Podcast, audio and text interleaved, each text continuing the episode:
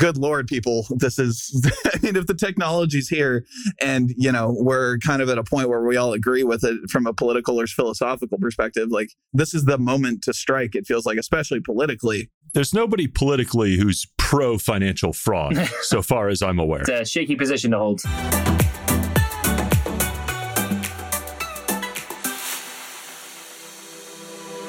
Hello again and welcome. I'm Eric Jorgenson, and I don't know much, but I have some very smart friends. And if you listen to this podcast, then no matter who, where, or when you are, you do too. Together, we explore how technology, investing, and entrepreneurship will create a brighter, more abundant future. This podcast is one of a few projects I work on. To read my book, blog, newsletter, or invest alongside us in early stage tech companies, please visit ejorgenson.com. Today, our guest is Omar ElNaggar. Omar is the founder and CEO of Weavechain, a platform to easily give enterprise data Web3 superpowers. They synchronize normal databases with blockchain anchors, which provides an easy, compliant way for data to get the benefits of proof of integrity, custody lineage, monetization, and very many more things that we'll get into in the episode. Omar's been in Web3 or crypto for eight years. He built the cryptopoops.com in April 21. He spent time as VP of product at an enterprise software startup and a long time at a hedge fund doing high frequency quant trading. Very interesting background, and you'll see how all of those skills and talents come together in what he's building now. I'm joined in this episode by my very good friend, Zach Pettet, who's the host of For FinTech's Sake and the content director for Money20/20, which is the biggest fintech conference in the world. I've done a few episodes with him previously. You may have listened to some. He's got a deep expertise in the world of fintech, and he really helps us unpack the applications of Weavechain to the future of finance, which is where we spend the bulk of the episode. Before we jump in, I want to offer the disclaimer, the caveat, the additional piece of context that our fund is an investor in Weavechain. We met Omar more than a year ago, and I watched with fascination as his vision and his product sort of unfolded.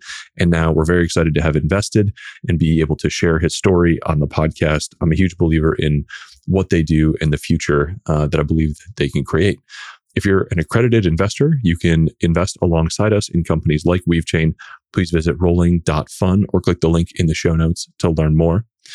Our episode will begin shortly. Until then, here is this episode's sponsor. And if you're pulling out your phone to skip them, it's a great opportunity to leave a quick review for the podcast in your podcast player. It means so much to help the show. Thank you very much our episode is my very good friends at Bread.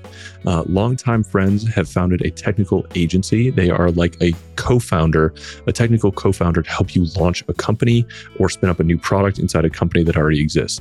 They will do roadmaps, tech stacks. They'll even recruit and onboard technical team members, even technical co founders, to just get a business off the ground on the right track and help you build something new if you can't find a technical founder of your own or if you're just eager to get started or if you need help finding a technical co founder. They are not a typical dev shop. They don't work with big companies.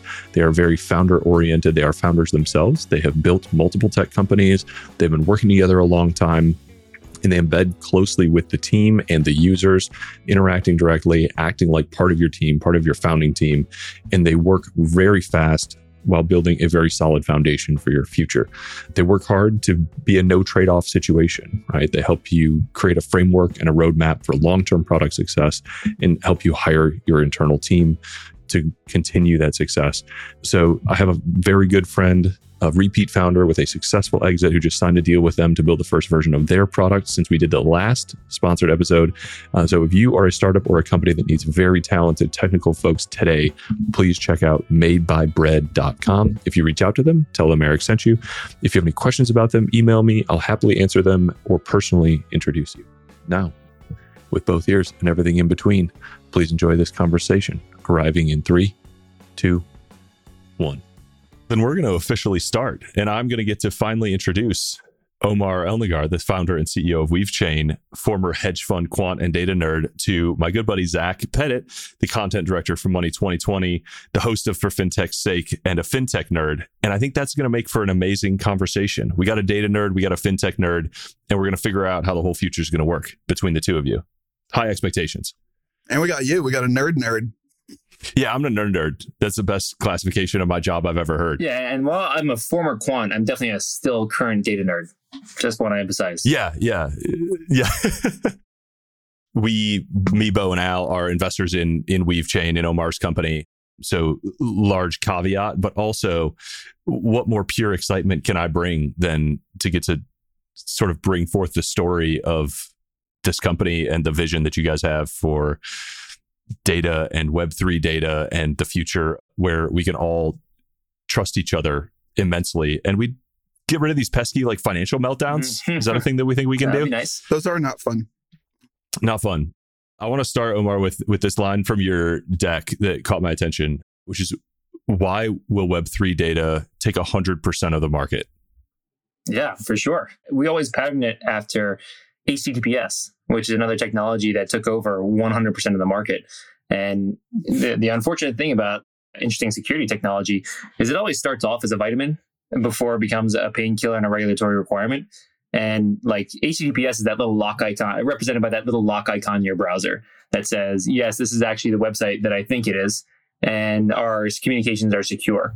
Now that technology was deployed in 1995, but you know, I think the market was less than 5% of all websites through 2010 until, you know, people realized that with those insecure channels, people couldn't even be in like a Starbucks on Facebook without getting their accounts hacked.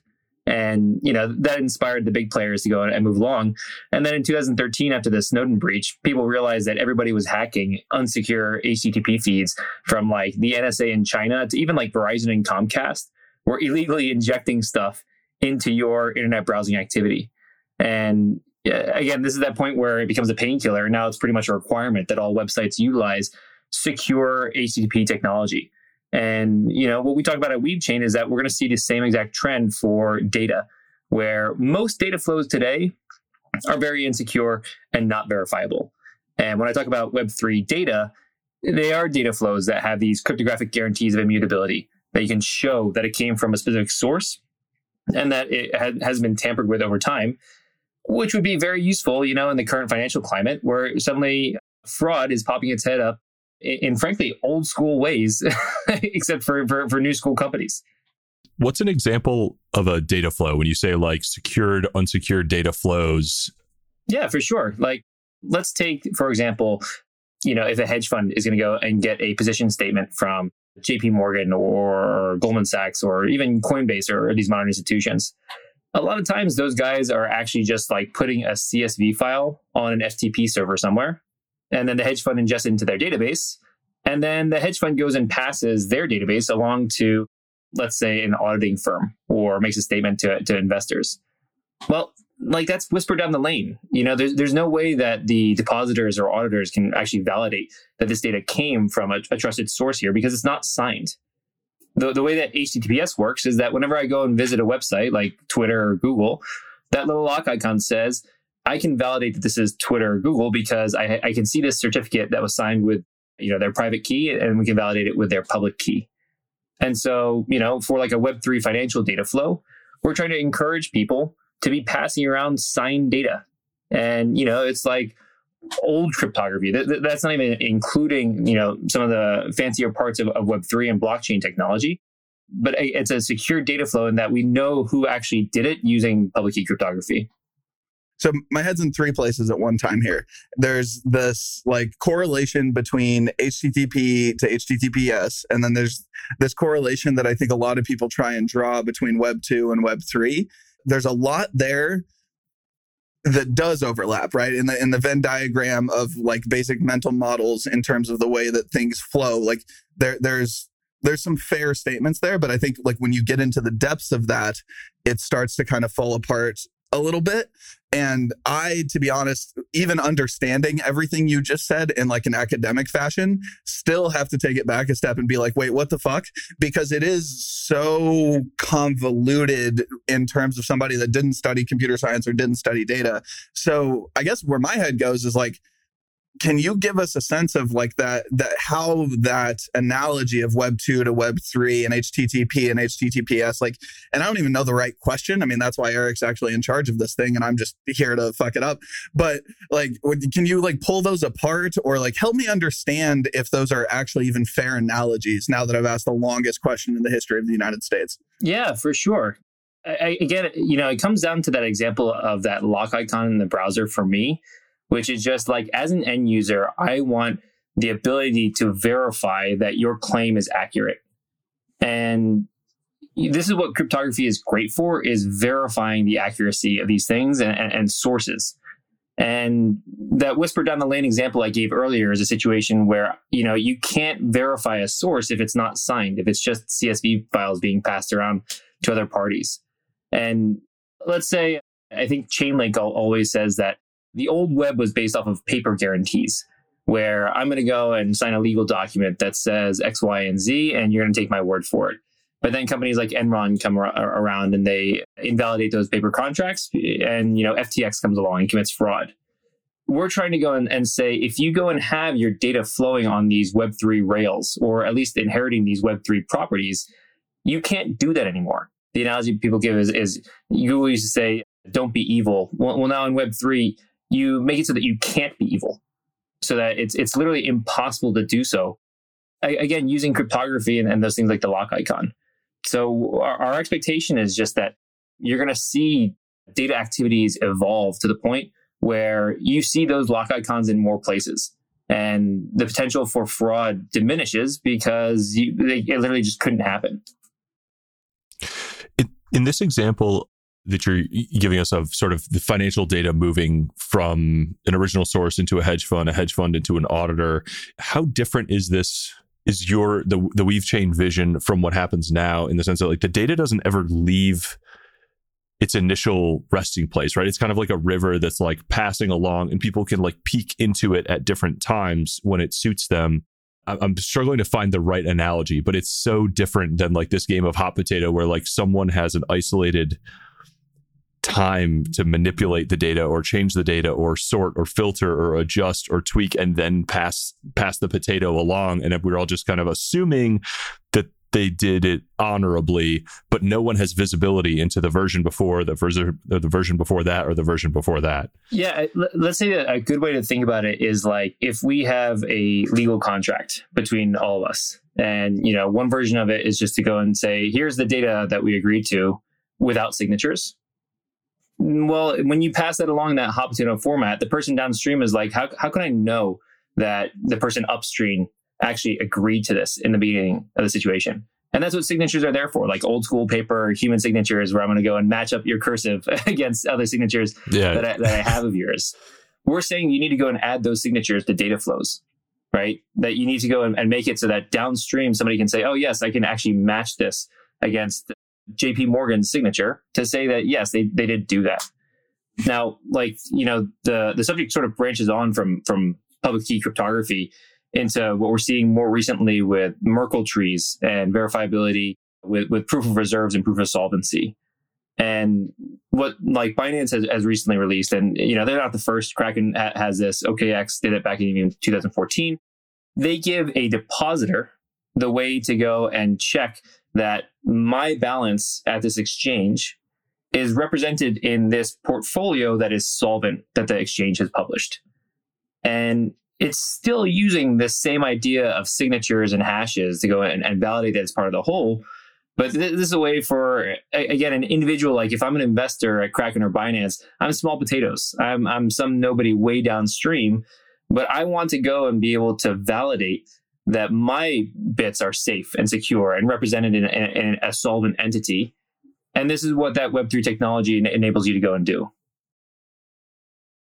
Without having to take the exchange's word for it, because they have maintained this sort of endless, like consistent chain of trusted data, signed database. Yeah, we, chain of trusted yeah, data. we call okay, it a chain yeah. of trusted data.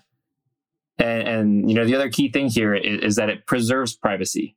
If you're talking about an exchange, maybe I want to go and validate that my position is okay. But if you're on that same exchange, you don't want me knowing your activity or your positions, right? We need to do this in a way that we're sharing attestations about a portfolio while not revealing information that, that other parties shouldn't have access to.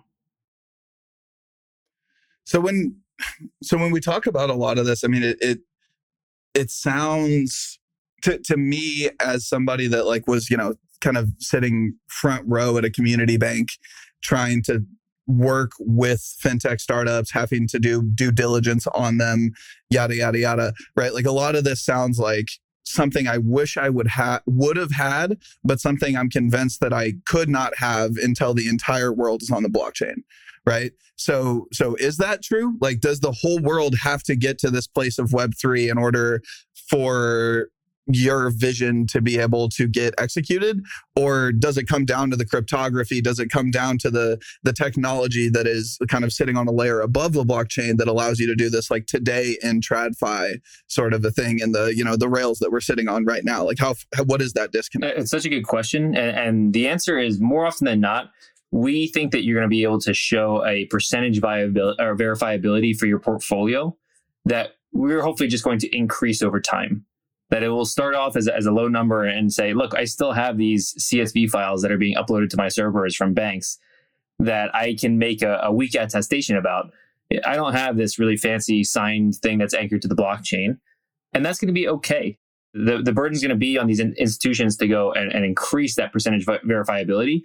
But the first step is just acknowledging that that's something that we want, acknowledging that we want verifiability in these transactions. And it's a situation where we're going to see more activity moving to the blockchain because it's a lot, actually a lot easier to verify blockchain transactions, right? If you're saying that your trading activity is done natively on chain, we can actually see that in the block explorer and get signatures from you that, that you own these wallets to show that verifiability the whole way down without changing a thing versus the old school world where we're going to have to go and actually get people to upgrade their infrastructures to go and enable the, those more secure attestations. Now, this is another place where we think Weavechain has a, a unique edge in that we are not actually trying to move all data flows to the blockchain. We go back to sort of, you know, what we say uh, the first principles of Web3 data. And what you're actually trying to get is, is the ability to make attestations about your current infrastructure, not rip and replace it with some brand new stuff. So what our nodes do is they go and attach to legacy databases and we put what we call anchors on the blockchain, which are hashes of data or zero knowledge proofs of data that you can match up against the data at any moment in time to show that it hasn't been tampered with without having to move all your data over to the blockchain, which is expensive and practical. Nobody is going to go in there and, you know, let's just say that rip and replace exercises in Web3 have not been successful for the past five years. I think that's why you haven't seen a lot of activity in the enterprise blockchain space but we think that you can go and leverage blockchain technology in parallel to what you already have there to go and do it. So again, there's a percentage verifiability of a portfolio. The blockchain activity will be super verifiable, you know, instantly. But even the old school stuff, we're going to go and add the, these anchors and, and trust layer two to move it along the, the path.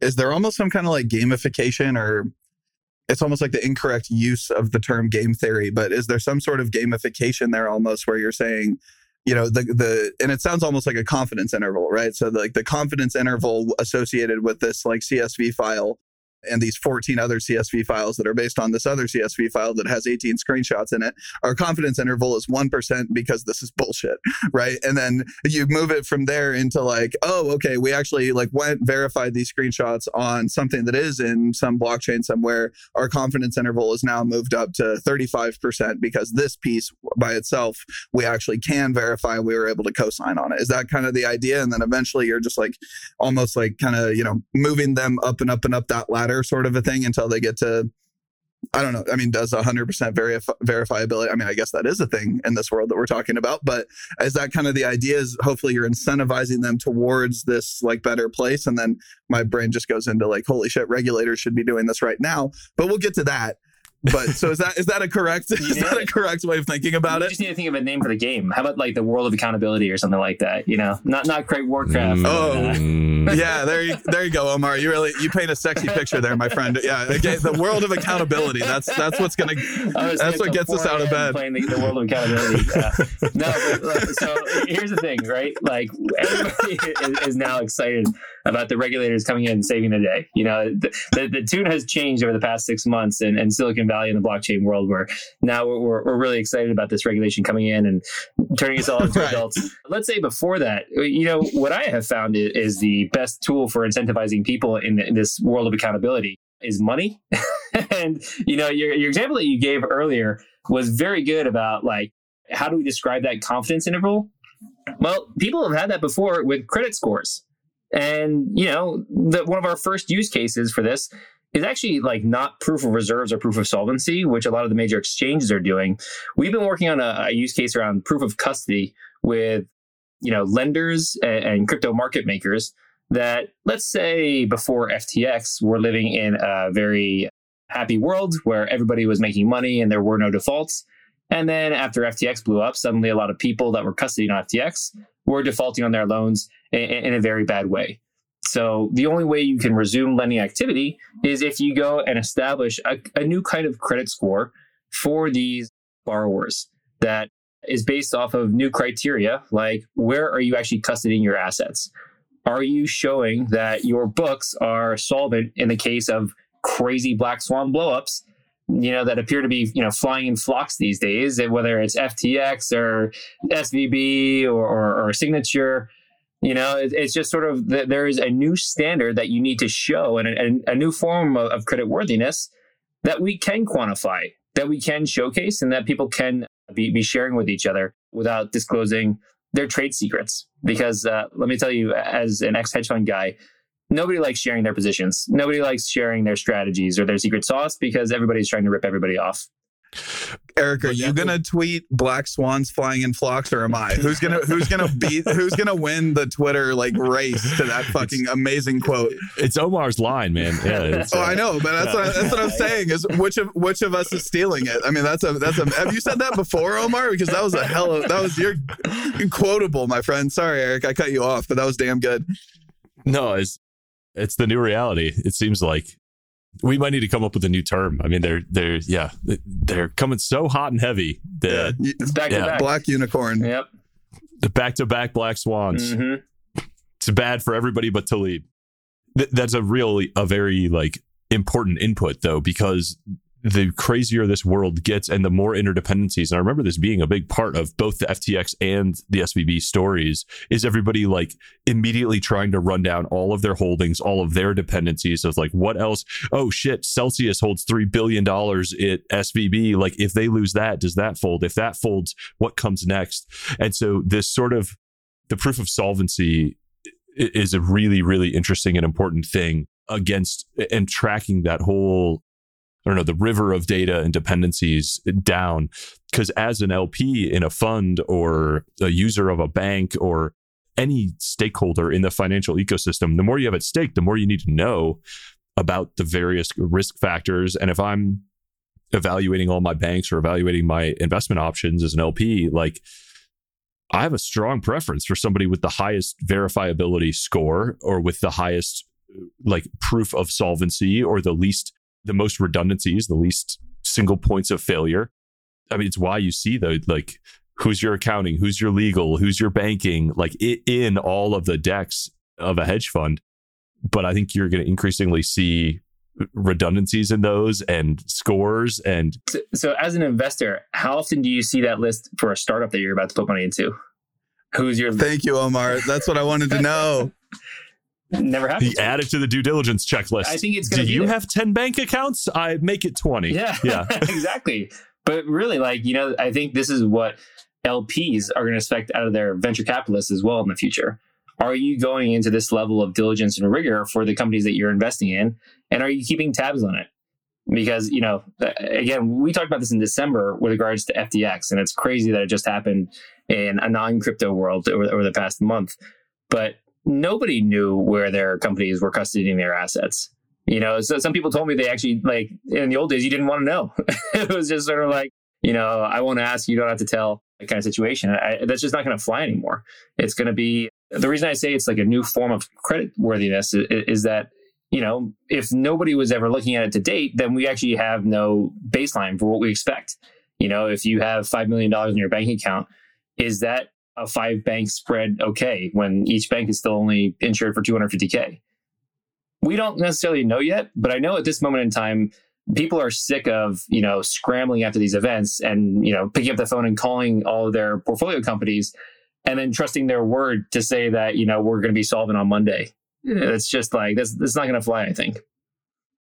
Yeah, that's this is what's interesting to me about when a new technology comes out like this, right? Like blockchain or like anything, you can imagine it seems what you said at the very beginning is very interesting. It starts out as a vitamin and ends up becoming a painkiller. Like, why, as soon as it exists, we have to go through this painful, slow adoption curve, but with any imaginable future, it is inevitable that our data should have all of these attributes that you're telling us it can now have verifiability, provability, like tracked, like it, it makes absolute sense to me. I, I think we can, we will eventually talk about versions of this that are outside finance, but it seems like finance may be the first industry to adopt this kind of through and through. Is that sort of what you're seeing? I know you serve so. use cases outside of that. You know, yeah. let, us say we we dipped pretty heavily into healthcare data and medical data as well in, in Q3, Q4.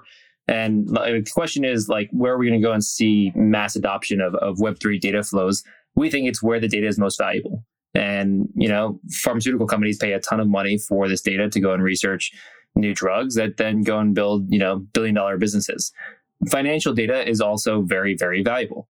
And in, in the short term, there's just a larger problem space there, right? It's not as much about the opportunity. It's that we have been suffering for the past six months through crisis after crisis that's related to, you know, is this financial data reliable? And is it going to allow us to go in and, you know, build second level operations on top of it because we can trust that it's legitimate? So go ahead. Is is the is the pressure in that coming from? I, I mean, I can't imagine it's coming from the funds or the companies. Is that coming more from the LPs, the investors? Is it coming from regulators? Like who who has the most need of the painkiller in the finance market? Because it's a it's a complex market and there's a lot of different stakeholders who who would all want this, but for very different reasons, and I imagine with different intensities. Yeah. So I'll go back to that example of the lender. In that case, it was their LPs that said, you clearly were not doing enough diligence on your borrowers. You went and let something like FTX happen and you had no idea where your borrowers were custodying their assets. And then they blew up and you had no recourse. So, how are you going to do better next time to give us assurance that we can go and give you our money and that you can still go and generate these 11 to 15% returns by, by borrowing it out in a good way?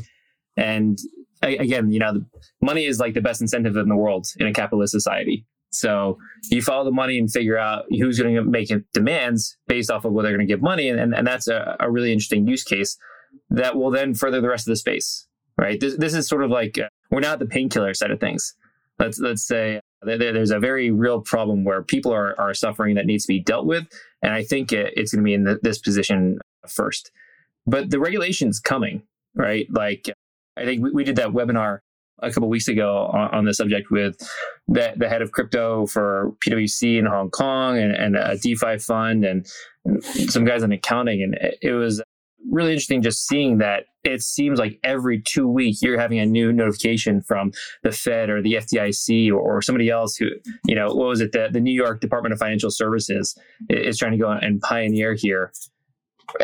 Do you guys want to hear something kind of sorry sorry to cut you off Omar but I live this just dropped and it's exactly what you're talking about so I'm going to hit us with like a little bit of you know just in the midst of this kind of thing so the CFTC, which is obviously the, and I'll break it down, Eric, because it's not my podcast, so I can't assume that everybody know. I can't assume that everybody knows all the acronyms. So the, C- the CFTC is the Commodity Futures Trading Commission, which because of the convolution and confusion about how to regulate different coins and how to consider certain things equities or commodities or whatever the fuck, CFTC gets involved in a lot of regulation when it comes to Web3, crypto, whatever the hell you want to call it. And they've recently put together, they've been putting together this technology advisory committee and they finally announced the people that are on it.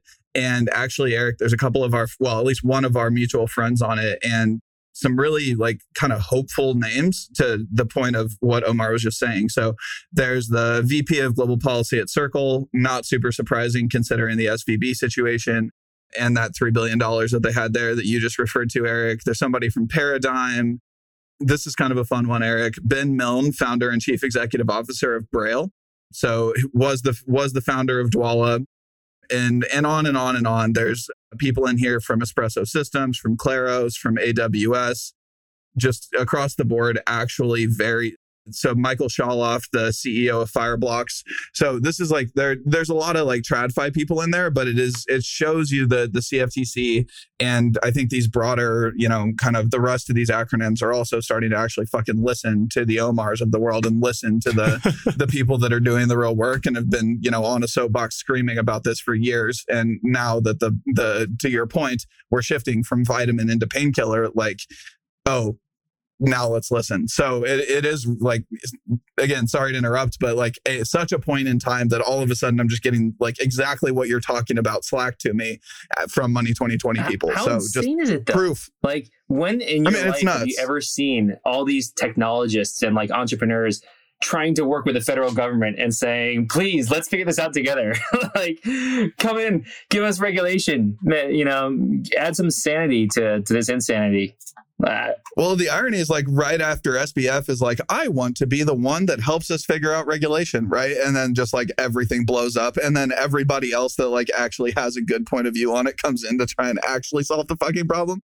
But it's a whole, I mean, it's a whole new world. It's, uh, and the regulators want to listen. I talked to, uh, yesterday, I was on the phone with a ex chairperson of the FDIC and just like hearing the perspective that she has about the way that she just takes calls to learn now. And she's an ex chairperson. You know, the person that's in there now is not quite as much of a spring chicken and is not exactly wanting to learn. But it's, you know, anyway, it's hopeful. It's hopeful. And it's fucking crazy to your point, there Omar. is a strong desire to learn out there. I'll say that. You know, like our, our technology, we're, we're really proud that we're on the cutting edge of, of all these different things. But more often than not, our, our first calls with customers are about education. Like we, we went and got on the phone with like all the executives of, of PwC Hong Kong to just go and teach them about like the different areas they need to be watching, whether it's like a Web3 data flow or a token, which are completely separate things. You know, everybody just sort of blends everything into this massive Web3 bucket right now, but these are very separate concepts.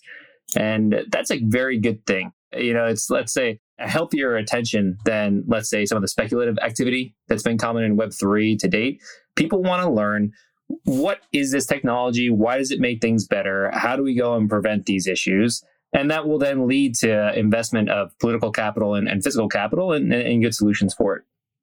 I mean, I think uh, there's there's two pressures, which is rare. It's like one of the things we're talking about is like the regulators. This is this technology is the regulator's best friend. This is going to save them so much time, so much effort. And I think Omar, you had some collateral that was like this enables like consistent real time auditing and regulation and compliance. Like this lets the government do its job to which is to protect us from bad actors in a much more scalable, defensible way for less, which is great. That's the best. And at the same time, there's this pressure, the, the capitalist pressure, which is that anybody who adopts sort of being held to a higher standard of verification and solvency and and proof like don't trust verify of like i have already self-verified and i can consistently produce these returns in these ways and stay solvent and stay like you will never have to worry about me. You won't lose sleep. Like you will be automatically notified if i breach any of these service level agreements. Like put your money with me right? Like that there's no better pitch and that's a possible pitch right now. And it's a huge advantage to whoever picks up those capabilities first and takes them to market. I was just talking with a, a new derivatives chain exchange for DeFi today that's going to have a, a stable coin as part of their platform. And this is a startup that's less than six months old, you know, preparing for a, mainnet launch this summer. And that's exactly what we were talking about. I was like, you guys should go and have verifiable financial data by default when you launch your product as, as a V1 to convince people that you are going to be an honorable steward of their capital. And, and, this isn't something that's, you know, if you're a startup, you have negative time. Your priority queue is a nightmare. And yet, this is worth doing from the gate because it's just like the strong foundation that we think will, will give people confidence in, in these really innovative products of the future. Especially in an industry where rug pulls are the meme and almost the expectation. Like, yeah, no, it, it, we're, we're entering a new generation, I think, of, of Web3 companies that I'm not saying anything about, against PFPs. Eric, as you know, I was the, the founder of the cryptopoops.com back in 2021, some of the finest shit on the internet. But, you know, we, we, we, were trying to go out there and say very explicitly, you know, you can go and buy crypto poop JPEGs at, at your at your own peril, right? That those were the times. It, it was 2021. We, launched on uh, 420. It was lots of fun, right? Oh. This is a very different kind of technology. Right? We're we're talking to a very different kind of, of startup in Web three right now. That's very deliberately trying to do serious things in an adult fashion and you know you can have your poop on the side but like your financial data should not be shit your financial data should be rock solid and held to a higher standard than it, that it ever has been before Omar, you have no idea, but you just got on stage at Money20/20. like, like I just that that if you do that 30 seconds and then just talk about verifiable financial data, you're in, man. That's all I needed to hear. Both the most confusing and impressive resume I've ever heard. It's been a fun time being a Web3 builder, that's for sure. uh, Omar can do it all. yeah, investors investing in founders that ship and shit. Anyway, yeah. Too good. So I think there was a few, there was a couple things I was to say there. I lost one of them. I wrote down, so I remember that. But there was something else that I was to take us to. I'll, I'll go to the thing that I wrote down because I forgot the other one. So to your to your point about this being a regulator's best friend, when we were describing that venture capital due diligence example previously, and the thing about my experience that I was talking about before doing due diligence on startups at a bank, which for us was not, I mean, it was about making the investment, but pretty much it was just like, I, I had the, you know, I had the right to make the investment if I wanted to make the investment. It wasn't, it was 50K checks into seed startups. Like there's nothing really to check there. But it was a lot of screenshots. It was a lot of, you know, just it was a lot of things that even the data that I did feel confident in, I was like, okay, this is true two weeks ago. Right. And I think something that regulators run into a lot is these like every six month cycles or these yearly cycles, or, and this again, not comparing at all SBF and FTX to SVB. Like what happened with SVB was a risk management thing, not a fucking fraud. But to be able to, to be able to see a data flow and a financial model as it moves through time I think is the other thing here that we don't talk about as much, right? We talk about like, oh, we really want to verify if that's true. And it's like, of course we want to verify that's true, but we also want to verify that's true today and then in 20 minutes and then in an hour and then in 2 days, right? Because I think one of the things that we also don't talk about is that like SBF could have put $10 billion in an account, take a picture of that account, or like have somebody do take a snapshot, have somebody, or even like actually have like some sort of plaid connection, get in there, check, okay, the funds are there in in USD, right? And then just fucking float it out the next day, right? And like what they'll check again in six months, and by then he will have already made off it back in or something like that, right? So I, I guess I'm just curious about like one how you think about that kind of where you see that use case being most important. And also i just felt like i needed to say it out loud because we just hadn't covered it yet. So there's that That's too. beautiful. And eric you touched on it briefly earlier where you're talking about like consistent real-time auditing and compliance. And you know th- this is one of the things that we're really proud of at, at weavechain is that we go and enable let's say web3 grade synchronization between databases so that you're not going and like downloading data to a CSV file, putting on an FTP server, and then hoping that it actually lands in the target database as desired. People always talk about like distributed ledger technology as opposed to a blockchain. And the problem that we see is that, again, it would require all these institutions to rip and replace their existing infrastructure and build it on a, a blockchain, which I just don't think is going to happen. So instead, let's say that you have FTX with their internal database of all their positions and then you have their auditor. I think it was Armanino in that case. We want to just go and synchronize those positions in real time. And we're talking with, with auditors and, and fund administrators about how we can go and set up those systems so that, you know, they shouldn't just have these monthly or yearly snapshots of the data. It should always be synchronized. And that's different from when they want to make those attestations, right? Maybe you still only want to make your attestations weekly or monthly or, or annually. But let's just deprecate that whole manual part of the process with people sitting there trying to go and make sure that the, the fields match every time and, and, identifying these discrepancies. It's like a horrible process that wastes everybody's time and is super inefficient. And once we have that live synchronization of data, then we can go and have what, what's my favorite part is, is a co-sign calculation by these auditing entities.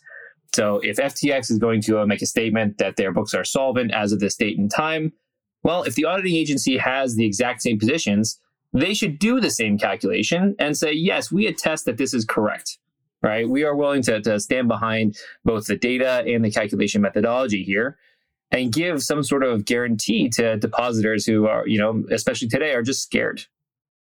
I mean, is that almost like a mathematical truth that can be confirmed on a second by second basis? Like, kind of what what you're talking about there sounds like something that it's i mean stable coins a terrible analogy but like one should track the other right like in terms of is, is that like a human at this point obviously that's a human thing of like okay we co-sign this but in the future could that algorithmically uh, or is that just what you're saying and i'm not quite there yet of just like algorithmically they track each other like it's just constant the latter right it, it, it is all programmatic I use the word, word signature very loosely because I am a data nerd, as discussed earlier. But for me, it's it's always a programmatic signature. So, you know, it, it's like you, you can go and like, you know, again, not a, a ink signature, but you can actually go and, and add cryptographic signatures to PDF documents that say we have issued this PDF at this moment in time. And then in that signature, you can include all kinds of metadata that says that this calculation was performed by this exchange and this auditor and, you know, this third entity over here. And you can trust, you know, all three of these guys got the same answer to their, their math problem and they use the same input data. We call it a, a computational lineage. And it's one of those like far out concepts that I think is not common today. But our bet is that within the next five to 10 years, it's going to be as common as that lock icon. And you're just going to go in and judge all these calculations that have been done in a way that can't be verified in the future because it's instantaneous, right? It's not like it's going to go and add more time to the process. It actually shrinks down the time that the process happened. We just need a little bit of investment in technology today to do it. When you that PDF, I just had like a oh moment over here when you describe the PDF. I feel I feel like sometimes I'm slow on the uptake, but when you describe the PDF example, that I'm like, oh, we're not that far away. Like we're we're like some CFOs and risk people making some decisions and signing some contracts with the right companies. but we're other than that, like we're not that like we could do this tomorrow, right? In terms of like the technology and everything that we kind of have in the world today. It just takes buy-in now. It's the, it's the scariest thing, right? It's not like we're always talking about fringe bleeding edge technology. A lot of this stuff is technology that's been around for 20 years but security technology always starts off as a vitamin, right? It's that those there's first 15 years of HTTPS only being used for credit card transactions online until there was a real moment of pain for the market. And we're in that moment of pain right now for financial data, right? It's it's not trustworthy. People don't believe books are solvent. And hopefully this is the the inspiration that people need to go and make that upgrade.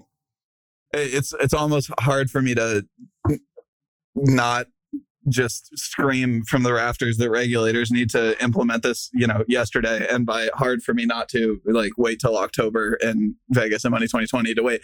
But like, it's like, good Lord, people, this is, I mean, if the technology's here and, you know, we're kind of at a point where we all agree with it from a political or philosophical perspective, like it's, it's a moment, it's, this is the moment to strike. It feels like, especially politically there, there's nobody politically who's pro financial fraud, so far as I'm aware. It's a shaky position to hold. And so this should, should be a multi bipartisan issue to reduce financial fraud at the cost of regulation, the overhead involved, and invest in yeah this this real time proactive like consistent self regulation seems so obvious to me and like such an obvious need this, this is something that I feel like everybody could agree with, and everyone in the market should be willing to embrace. Right, like this this lowers their overhead too. The the nobody hates regulation the the principle of regulation or the outcome of regulation, which is like safety. It's the process of minutia and managing and sending the spreadsheets and manipulating the data and matching the fields and all of this sort of like time and investment overhead. It's it's if we make it easy for companies to participate in that regulation, which Weavechain does, it's easier for everybody. They're saving time and money too, and the regulators can do their jobs better, faster, and cheaper. We're hopeful that we can go and build these case studies right now that showcase people that were organically incentivized to do the right thing in a way that's easy, like you described. And, and that, that hopefully that will go and inspire these regulators to just say, oh, there's the right answer. Let's go and move towards that and make that a standard. Is, is that what happened in HTTPS? I'm not super familiar with that backstory. Effectively. But it, you know, HTTPS started as something that was mostly used for like when you were entering your credit card transactions online. So, you know, the old eBay and PayPal websites would have that HTTPS on them. The problem was it slowed down that part of the process, right? Security technology is not as fast as insecure technology. The, you know, the time it takes to go and, and do those cryptographic math problems is not great for the user experience. Thankfully, computers are, you know, getting faster, you know, 2x every couple of years kind of things, the, the, the Moore's law scenario. And so now it's it's kind of transparent for the user experience. And that's why, you know, in, in 2010, the exploit that Facebook and Twitter had to deal with was called Firesheep. It was the one that made it so you, you couldn't be in a, in a Starbucks on Facebook without getting hacked. Hate it when my sheep are on fire. Uh, the worst. So, worst. you know, those guys went and sort of got ahead of the curve and, and started implementing before there were, was a real issue. And, and then, you know, now it's one of those things where like, I think it's to be SOC 2 compliant. You might need to actually have an HTTPS certificate for every activity on your website. And if you don't, Chrome is like danger, danger, like unsafe mm-hmm. website. Mm-hmm. So it's just a yeah, it's a change in expectations of the user and the the context of the environment as well. Yeah, it's uh, when enough people get hacked, then they start to complain that they want this as a default and to be warned if it's not the case. Yeah. It's really a great analogy. The sheep part? No, the sheep, the sheep as a part of the HTTPS story. Like it's a, it's a, it, the, and the timeline is interesting too. I think like it's one of those things where you f- forget how recent that was really in, in the scope of internet time. Like that's wild and how pervasive it is now. To your point earlier, Zach, it always starts with a few people that are shouting off mountaintops that are just like, guys, this is the path. Please, please follow it. Do the right thing. And uh, unfortunately, it is not that easy. It is not that easy. It, and those who have listened to my previous podcast with Zach know that his role is to be the neck that turns the head of fintech. Mm. I believe is the analogy that he used, just to stack up some more analogies. We're stacking the analogies and metaphors on this one. I feel like I feel like we're gonna have to do a count at the end as to how many we we absolutely yeah. butchered. Can't wait to come back to poop. It's gonna be great. exactly. We're we're all we're all we're all really trying to circle back to that. One of the things I was I mean, this is like correlated and not correlated, but because we're recording this so close to the SVB situation, like I guess there's some pieces of this that Chainalysis would be able to. a lot of this seems like stuff that Chainalysis can do in retrospect, right? It's like it's stuff that they can do in the rear view. And I think maybe just like I don't know, maybe they have some plumbing that gives them some ability to do some piece of this in the in, as it stands today, but I don't think they're thinking about it like that. And as I was thinking about wires, I think all probably all three of us have sent a wire in our time. I Eric and I are at least Eskimo investors in one two companies together, so we've sent at least two wires.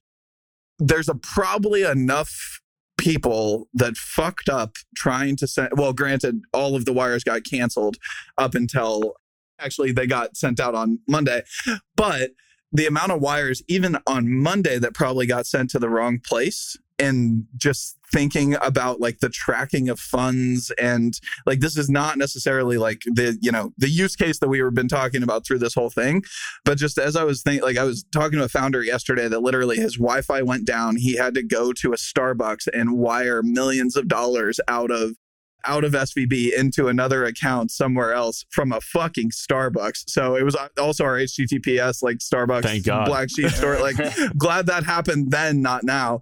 But it's just like but between the fact that we still have wires eh, like all of this comes i mean the, the amount of money that is probably flowing up and down to community banks up to the big three like just the the the what we would know and the level of confidence that we could instill in the financial industry right now and in the banking industry if we were able to have a real-time view of how deposits were flowing around the world like good lord would that be helpful right now? And all of it's you know in retrospect like it's all post settlement and even then it's really hard to have that full view.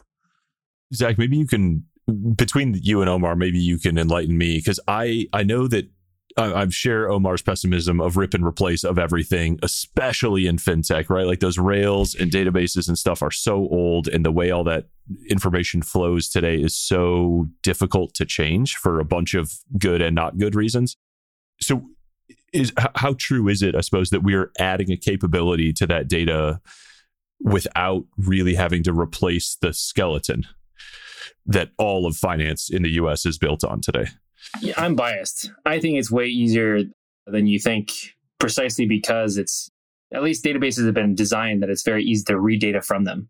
So, you know, if you can go and, and maintain those anchors, it's a coordination exercise. It, it's about saying, here's my infrastructure. I am going to add these cryptographic guarantees of immutability. And then when I share it with somebody else, even if it's in a legacy format, I can go and point back to those anchors to show that nothing has been tampered with. So, you know, it's like every financial stack. Let, us see if you're going at, a, at a, even a, a regional bank, I'm sure they have 140 different pieces of software they're running inside that institution to, to make things go. Piece of software 141 is not going to be the one that breaks the camel's back, as long as it lets you know pieces of software one to 140 continue operating the way they have been. Right? There needs to be a commitment to, for these institutions that says, yes, we we want this. This is the future that we want we are going to go and put our money where our mouth is and make this happen for ourselves to set an example and, and you know, make it so the, the entire community is, is pursuing these things instead of realistically like the, the prisoner's dilemma that that's out there right now where everybody's like, well, if I'm not going to be forced to do it, I'm not going to be the one that goes out on a limb and, you know, puts my time and capital at, at risk when it's not a regulatory requirement. Yeah, I don't, I don't know if this is the right. I, I agree with Omar, and I think that I'm not. I, th- I think that my knowledge about the actual workings of the payment rails, returns, the the lack of webhooks, like all of that, like I, I know a lot of its failings. I don't know enough to say to give you a really good answer about that. But my my gut and like what I would, without the technical education, saying Omar, I'm really curious about your perspective, is that probably our only way out of the tech debt that we're in right now is to add more tech debt. Like the only way to like get out of the spaghetti is to make more spaghetti almost but we just like have to think deeply about the way that that spaghetti is structured you know? Like th- to your point on 140 to 141 i think it's just like 141 and 142 need to be 10x better than w- 1 through 140 and they also like potentially need to wrap 1 through 140 right? Like 141 needs to be like the aggregation layer a la you know stratechery kind of vibe situation. Um to be able to actually have any of this get solved. So yeah, I, I agree. I don't I don't think that like most community banks can even get their head wrapped around the idea of how they're going to implement FedNow when it finally comes out. And finally they gave an announcement date on when it's coming out. But like is you know, these they don't have CTOs. They don't, you know, they're like you it's they're just doing whatever FIS feeds them. So yeah, I think it's I think we got to go deeper, deeper into the hole to get out of the hole. Yep. You know, I'll, I'll say this on the the Rails scenario: you are seeing more transactions than have ever been done previously in the history of mankind being done on Web three Rails, whether that's RippleNet or in like interbank processes with that are built on Corda. It's growing. It's just you know when the growth can be 10x every year for you know 10 years and still be one percent of the market kind of thing it's still tiny as a fraction of, of all financial transactions. I just don't think that trend is going anywhere. I, I think you know the institutions that have gone and implemented improved rails for the, the, the payments themselves are never going back. It's just how do you go convince those shops that don't have a CTO to do this thing, which is particularly complex, especially in a time where everybody is is kind of freaked out about the technology. We were talking earlier about how one of the most important things for us to do is to be educating our prospective customers and, just other people in the in the space. And the reality is that most people understand very little about what's happening in Web three. it looks like pictures of poop more than it looks like, you know, yeah. real financial systems yeah. and, and, and upgrades to technology, especially when you see these crashes. And it's a horrible thing to say, but one of the interesting things that, that's showing up in, in all our chats this past week is like, hey, look, banks are failing that are not crypto. you know, you don't have to be crypto for, for a whole project to, to implode, even if it's, you know, $175 billion bank. It's, uh, look, finance is hard. There are some crazy things that happen out there. And, you know, it's, we're, we're not in a move fast and break things world. It's just things are hard. Yeah. It's, the, it's it's so funny to me to think about like the world of eh, eh, I, I, I try and separate them the crypto world and the web 3 world but like to think about the the crypto-ish world being like hey look the tradfi banks fail too is like it's dark have you opened a fucking history yeah. book like no yeah. shit of yeah. course that is yeah, that is how the system works like yes that is, and that's why we have the FDIC and that's why we have everything that we have and if we went to this like s- supposedly utopian version of the world that you want us to go to it ain't much better, motherfuckers. Like it is scary. It is scary. It is not, you don't want to live in a world without regulation. And the, as you were talking, the thing I was thinking is like that there's, the the irony of a lot of this is that there's like this gray market of regulatory ideas i think that we don't talk about enough which is that regulators signal a lot and don't dictate much right? It's very rare the regulator is going to be like, you fucking, you gotta have this. If you don't have this, we're shutting you down. That is like, for the most part, they will never do that. The only way they're going to shut you down is if you get into a risk management oriented situation where there's a run on the bank and yada, yada, yada. Otherwise, if it's not in, you know, a situation that actually is systemic where they're going to do that, they're just to they're to fine you to hell right they're just to add zeros to the fines and just keep going in that direction but they will hint right? And that's that's the thing here. And i think eh, like the thing that we saw even today there was news about so along with the svb failure eric i imagine you're listenership would probably have been paying attention to the signature bank failure because a lot of clearing of crypto, a lot of off ramps of the world of crypto went into Signature Bank. And Signature Bank is also going through this auction process. And according to the, there's two sides to this story right now that's pretty interesting. One side is the FDIC saying, who wants to buy signature and no you don't need to divest from the crypto business to buy signature and then everybody on the street, everybody that is not writing from a perspective of the FDIC, where that says that on their LinkedIn, is like anybody that buys signature has to shut down the whole crypto business. Like that is the that is the gossip to the point where I believe it completely because the only people that are saying the opposite are, is the FDIC. And I think they have to say that because they're not allowed to tell people how to run their banks right? So there's this like they're they're hinting and hinting and hinting, and I guess this whole diatribe, this rant is leading me to one thing, which is I wonder if what we're talking about here is going to be something that is ever actually maybe not ever, but in the short to medium term, even the medium long, really not long, long, that's the one I'm excluding. Is this going to be mandated or is this one of those gray market you should do it or else you're not a good bank sort of things right? And that's the wrong way it's not a gray market thing but you know what i mean. It's just unspoken, unspoken expect- expectation. Exactly. Yeah. yeah. what do you think of that omar? I'm curious. I, I don't have a great answer. You know it, it, was really interesting having gone through the ftx scenario for crypto back in, in, in november and seeing like this flurry of interest and activity and doing things right and then honestly seeing it fade a little bit into like January, February this year as like narratives change and, and new fires arose. And now it's ignited again following all, all, all these local bank failures. Like, is this going to be the time where it, it, the, the interest is maintained? We think so because it's so much more widespread, but I'm not sure if it's going to be the regulators that force it. You know, I'll just give an example of some regulatory activity that happened over the past couple months. So you know, the SEC went and effectively shut down Kraken's staking business.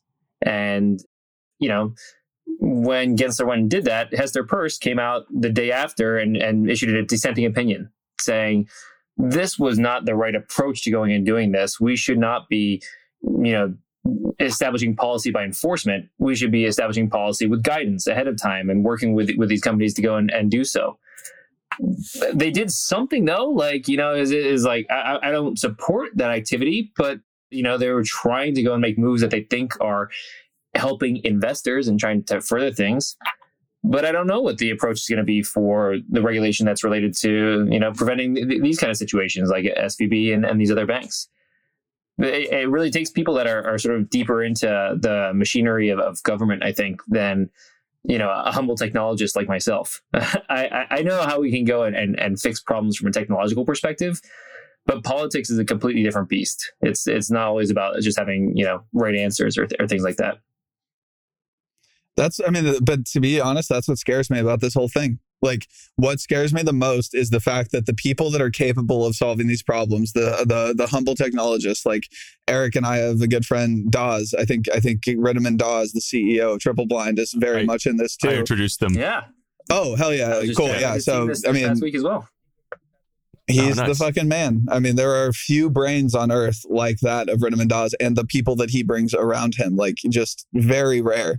And I think he's one that kind like can, you know, can get in those rooms and do that a little bit. But I mean, I don't think he likes it, you know, and I don't, I don't think that's what gets him out of bed in the morning. And, and that's what scares me is like the people that have the answers, the people that know how to build the technology don't have that same put on the blue suit and go be a banker on Capitol Hill and get what you want out of it because it leads to you know some big bonus for you you know but that's why I'm that's why I'm glad we have the the capitalist incentive too right like I, I think something Omar and I talk about a, fair amount is like what does distribution going to look like in in web 3 and of crypto right I think there's a lot of people who expect the killer app to be like a, a game or a you know a wallet or NFT drops or something like NBA Top Shots. And I think Weavechain is really interesting because it's so much more. It's like the B two B SaaS channel of like of a crypto adoption of of Web three adoption. It's like the future is actually slow, methodical partnerships that help businesses win and gain an advantage and move us closer to this like 100% adoption of like data with web3 capabilities. And who owns most of the data in the world? It's businesses like managing giant ass databases. And this is I, I think it's an interesting i think this is a really interesting view for like what web3 adoption truly looks like and it's like a trenches enterprise sales battle which is totally not new, right? Like this happens all the time, every day. We're really good at this now. Mm-hmm. I, think a lot of people think that like Web3 adoption is going to look like everybody having like a MetaMask wallet on their computer and like, you know, trading poop and monkeys and stuff like that. And I, I am not of that camp. Like, I, I really think that it's going to be more similar to this HTTPS adoption thing, where suddenly people are just going to see lock icons right? on these different data flows. Like you're going to perform some financial tra- transaction in an app, and it will say, you know, this was anchored to Ethereum or Polygon or something like that, and is a secure financial transaction. Or you're going to see that, like, yeah, this data point that that you know your your personal health information that you just shared in in this application is being stored in a, in a way that is using the highest grades of you know cryptography and will not be shared without your consent th- things of that that aren't going to make the user experience worse. They're just going to add that stamp of approval that says that we're doing things in a better way. And, and it doesn't change. It doesn't require a user to change behavior mm-hmm. at all. Exactly it's, right. It's I want to do what I do today more securely with more confidence. Right? Yeah. I mean, t- to me, it feels like that. I mentioned FedNow earlier. Like uh, I, to me, like the most exciting part about this conversation and about actually where we're getting to, because of a lot of the bullshit falling out from under us, like as much as it sucks and as much as, you know, there's hard parts about kind of the quelling of the herd, like we're finally getting to a point where these use cases are worth discussing, but really hard to see right? And it, feels like this next wave of innovation, and I can't believe I just said the term wave of innovation, but the next wave of innovation is going to be invisible and it is going to be way more meaningful than any of the shit that was hyper visible, right? Just like it's going to be extrapolated away. And this is just like finally is my answer. Like fintech started like 12 years ago with like putting lipstick on a pig, right? It started with like the rails fucking suck and but so does the UI, so let's make the UI a little bit better. And finally, you know, on this journey we're getting to the point where we're actually changing the thing that I think we all got into fintech to change, which is like the efficiency of it, right? And like the more efficient this whole thing becomes, the more we can bank the underbank, the more we can do all of these things that we want to do, and the more that the world is actually a just fucking place. So, well, well now you have the, glad you're here, Omar. yeah, well now you have the tweet that I'm going to rip off. He has the idea that the next wave of innovation will be invisible is a beautiful concept.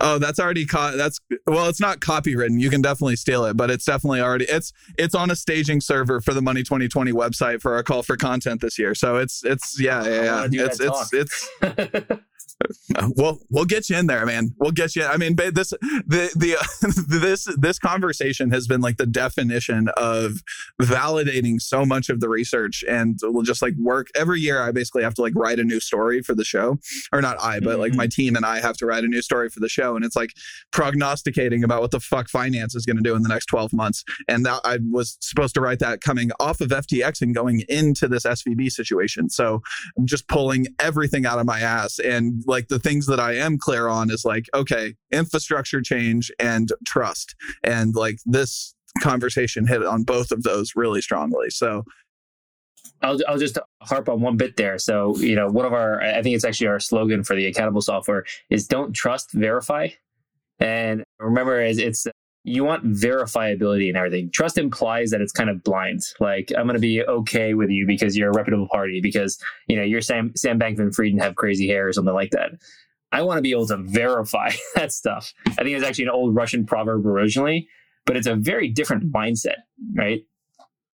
Yeah, I, and I will go. I will add to that, which is something that I said recently. It's like don't trust but verify, and don't trust anyone who won't let you verify.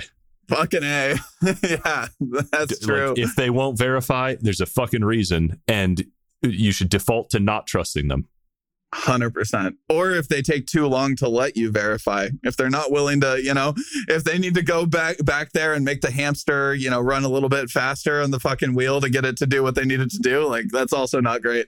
I think we need to start holding people to a higher standard, right? I think it used to be seen as something that was like impolite to say, "Oh, I want to go and verify these things." Like, what? You don't take me at my word? It's like, no. This the better thing for everybody to do is to not take each other at our word going forward.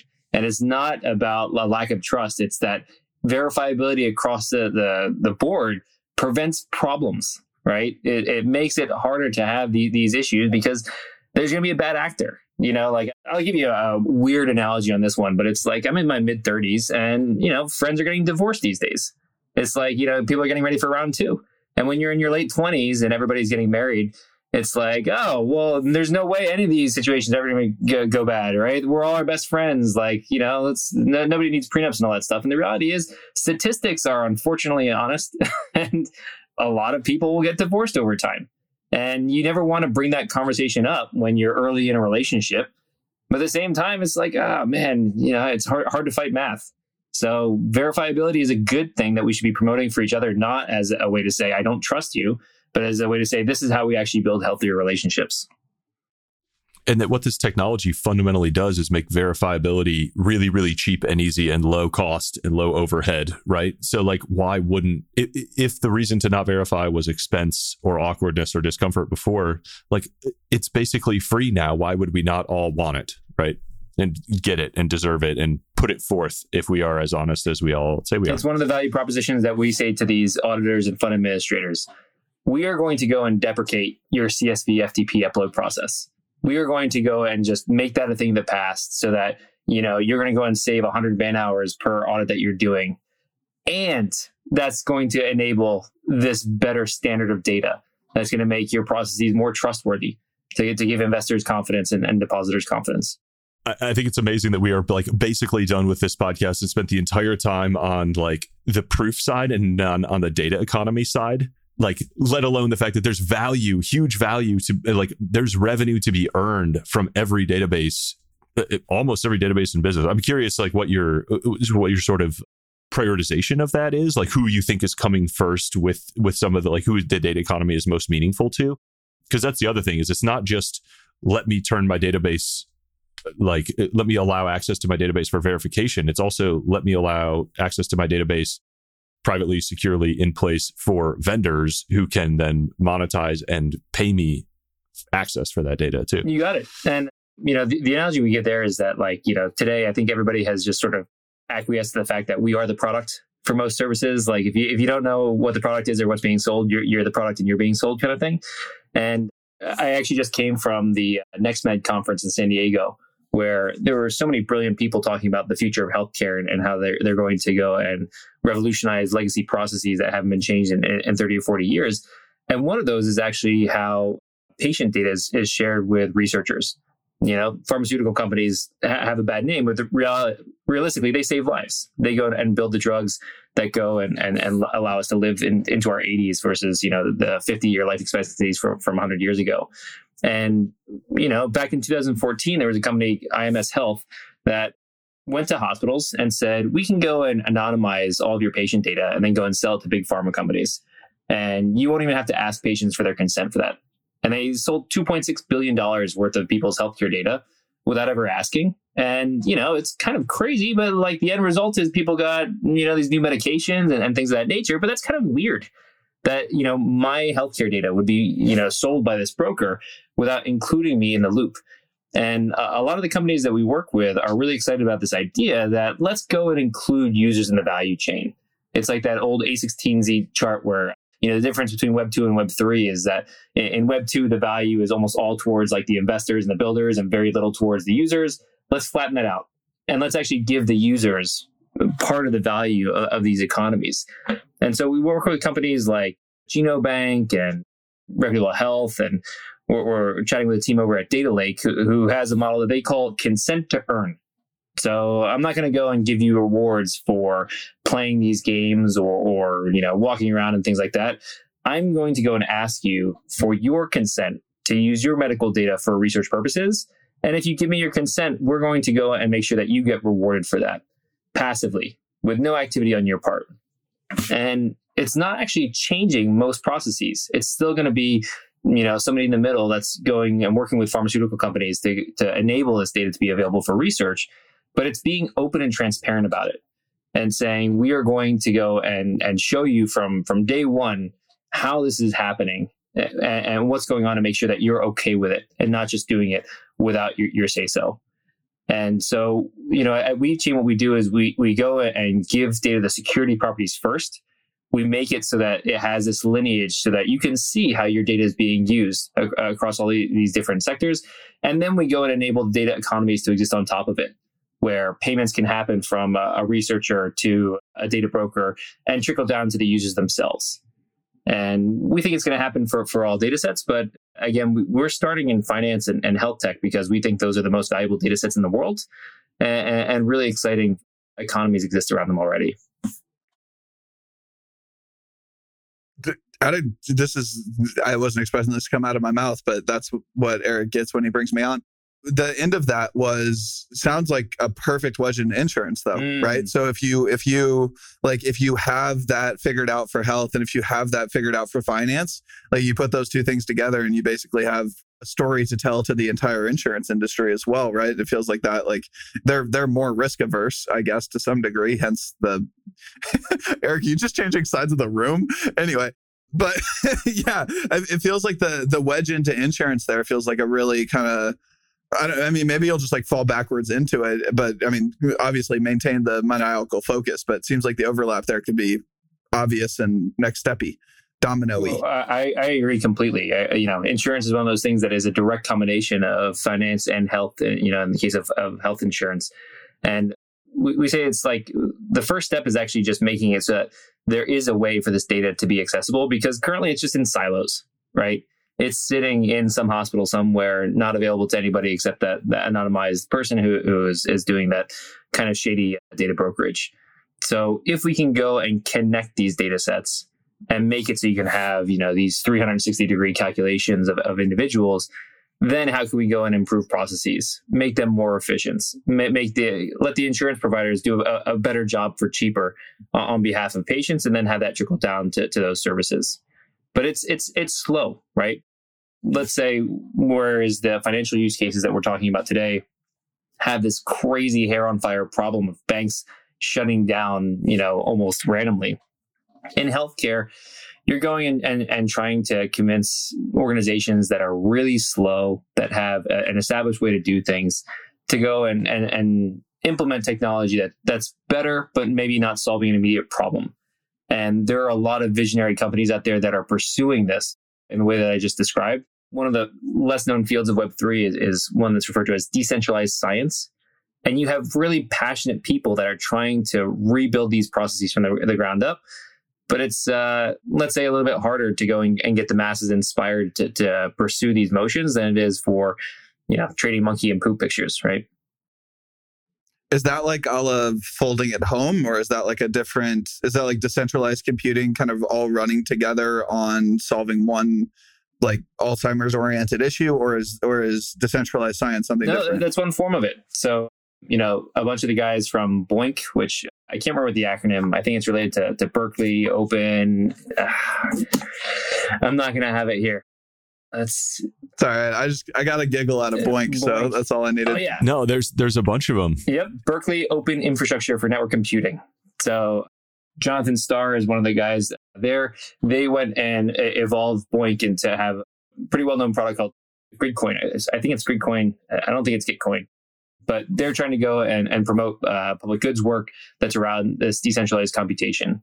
The the trick with like decentralized computation is that IP rights are very gnarly. So we, we sort of break down the decentralized science problem from a research perspective into are you dealing with a decentralized data set or are you dealing with decentralized research that has decentralized IP associated with it? And it's a lot easier to do decentralized data right now because then you're just saying we as a collective are going to agree on how these data subjects will be compensated. And then that's the end of it, right? And then the research can happen from a, one organization that owns the IP going forward. If you're going to go and have, you know, Pfizer and GlaxoSmithKline and Stanford and MIT collaborating on a research proposition, well, those four organizations need to go and establish a corporate entity that can own the IP after the fact and and determine who owns what percentage of that that equity that's hard. Like that that level of coordination between entities is just challenging in a way that I haven't really seen materialize super well right now. Decentralized science, the finance, the health, like th- these are all. It's interesting to me that these are all the starting points, but that eventually all data ends up there, right? Like this is and this is something when we first met, I was in the middle of working on the biology book. And so I was like fresh, I had freshly installed his idea of the ledger of record. So I think like that's a good like the vision of the ledger of record is maybe a good place a, good capstone to put on this because I think it's a really broad view. And so I want to I can read a quick version of this and then I sort of want to end with like what is the 50 year version of Weavechain and the future of data and how does the world look and work and feel when all data has the capabilities that sort of we just technologically learned to give it. So this is this is from a quote from Balaji about the ledger of record. The ledger of record is the combination of all feeds of on-chain data. It subsumes social media feeds, data APIs, event streams, newsletters, and RS and RSS. It'll take years to build, but will ultimately become the decentralized layer of facts that underpins all narratives. People will put data on chain because they'll earn money from supplying it. Every person or organization slowly moves from posting on centralized social media platforms or databases to posting on decentralized protocols. Decentralized media will turn that into monetization, permissions, distribution, and programmability all built in. And I think that's the data of all those individual oracles go into the ledger of record, which gives us cryptographically verifiable facts about the world, like the entire world. And he has another passage where he talks about like how many of our activities produce digital artifacts now, right? Like every Fitbit tracks where we are, phones track where we are our phones track like every minute that we're looking at it every transaction every communication like not all of not every bit necessarily is going to end up on a chain though maybe it will and, and what becomes possible. He's like, you can essentially replay an entire civilization through its digital record if it's saved in these like decentralized ways. And I think it's so fascinating to just think about the world through that lens and what another decade or five of progress in this world in this direction can look like. That was amazing. I, I couldn't agree more with, with that statement. And I, will use that as the foundation for, you know, where our vision of the world is going with Weavechain. And you mentioned at the start of our, our conversation today, we think that 100% of the world's data is going to move over to Web3 data rails. Now, I would say this that like the only difference between our vision and, and let's say Balaji's is that I don't think it will be one ledger of record. I think it's actually going to be a variety of ledgers of record that are interconnected and interoperable. And it's it's sort of like a, a, beautiful network of networks kind of thing that is connected, but uh, you know allows for isolation and privacy, frankly. But uh, at Weavechain, what we think the properties of Web3 data are is that first off, anybody who is going to go and interact with the, you know, let's just, we'll call it the ledger of record for now. It needs to have a verifiable identity, right? It needs to be provable activity from individuals that can't be spoofed. And you know, the second thing there is that once they are doing something, it needs to have these cryptographic guarantees of immutability, either by putting the data directly on chain or by using blockchain anchoring, like we do at Weavechain. And, and you know, third and, and, and really, I think more interesting for, for most people is this idea that there will be a perfect lineage of how data has been moved and shared and accessed and transformed between parties. I think our, our children are going to look back on, on the days of us being the product and, and not knowing that our, our data was used in a Cambridge Analytica scandal as a, as a crazy thing. It's just going to be, it look like, you know, we're all these leaky sieves where all that wearable information that's coming from our bodies is just being sucked up by people that we don't even know about. And once you have that lineage, we hope that the individuals are active participants in this data economy, that you can be proud of the fact that your healthcare data is being used to drive these amazing, you know, pharmaceutical discoveries in plain sight, not as like a dirty secret from from some guy that's benefiting on the back end. And, and we really like tokens for for that compensation as opposed to just dollars because tokens give you the ability to incentivize people with more than just cash you can be, you know, establishing reputation for individuals for, you know, not just giving their healthcare data, but, you know, trying to answer surveys and, and participate in, in these trials and, and do more where it's, it's not just cash compensation. And ideally they, they're able to share that data in a way that doesn't even, you know, dox themselves that can be, can be shared without breaching personal privacy. You know, maybe I don't want my personal medical conditions to be visible by the world, but I still want to make it accessible for the right people to, to understand and, and use in studies.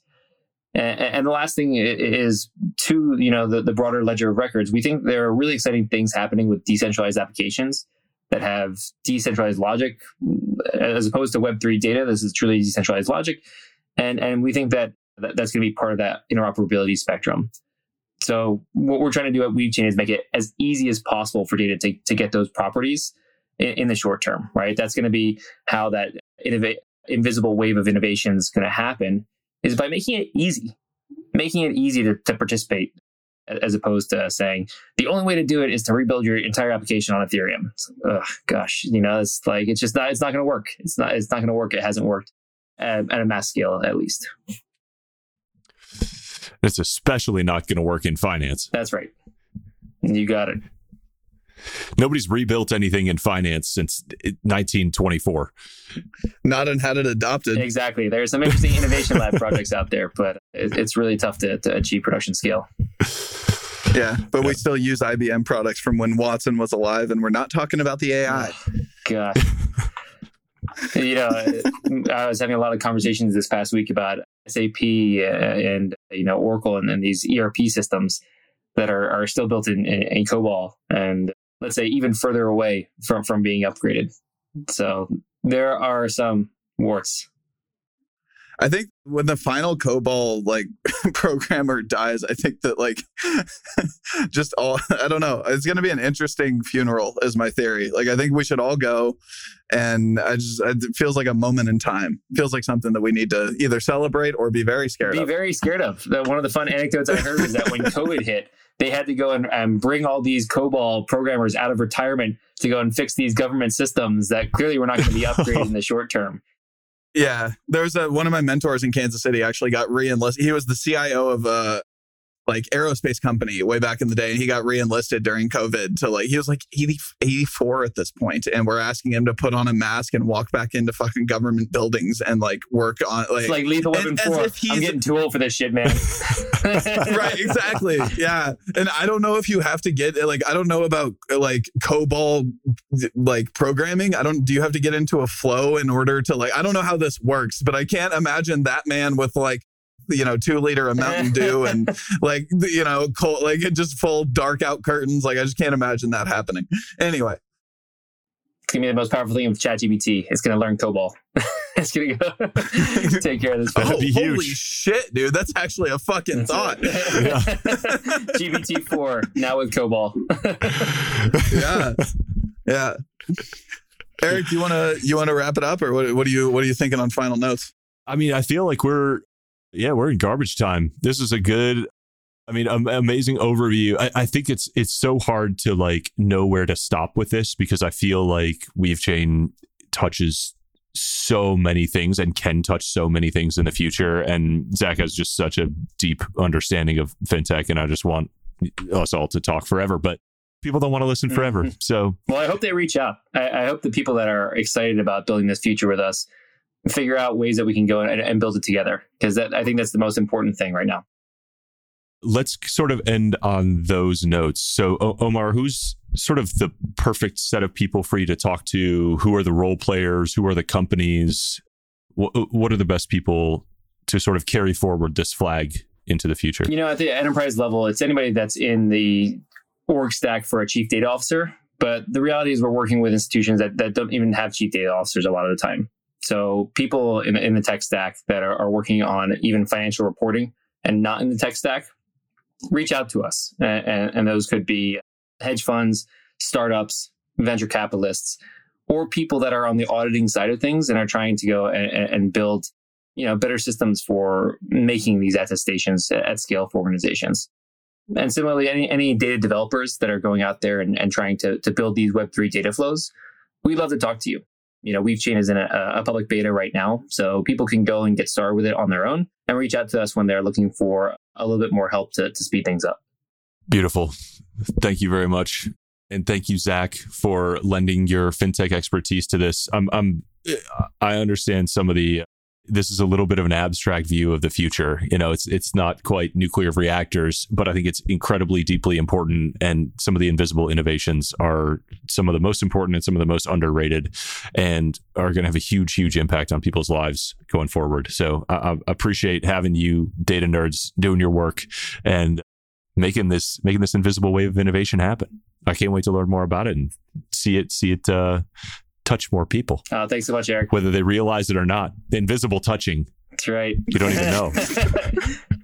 I don't know if I'm That's that a one. beautiful note. we almost we almost had a good outro and then I ruined it. And then I touched and, it. And another episode of Somewhat Smart Friends is in the book. Appreciate you hanging out with us today. Thank you for listening. If you like this episode, you will also love my previous episodes with Jason Hitchcock, Grace Guo, and Shane Mack. All similar topics, very interesting sort of infrastructure of cryptocurrency and the impact that they might have on the future. Um, all the blockchain technology is really interesting stuff, but it can be a little abstract. So it helps to sort of unpack it in these long form conversations, talk about the applications, and talk about how it's going to impact the future. Remember, you can invest alongside me and my partners in world changing companies like Weavechain through Rolling Fund. Also, please check out this episode's sponsor, madebybread.com. Links to both are in the show notes. For a free way to support the show right now, please leave a quick review or text this episode to a friend that you think would enjoy it. Keep those sandwiches toasted, everybody. See you next time. I really appreciate you hanging out with us today. This is all about laughing and learning, building leverage, and compounding our faces off. What our brains aren't evolved to comprehend is how much leverage is possible in modern society. There's a revolution going on, man. Uh, go pay attention to it, get a part of it, get exposed to it. You're going to make money along the way. You're going to have fun. The call to adventure. This is the new form of leverage.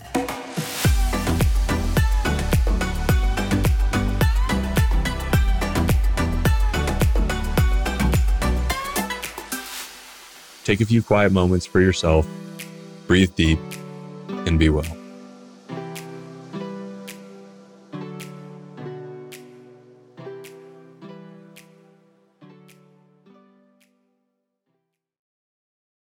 The Podcast Super Friends is a monthly meeting of five podcast producers.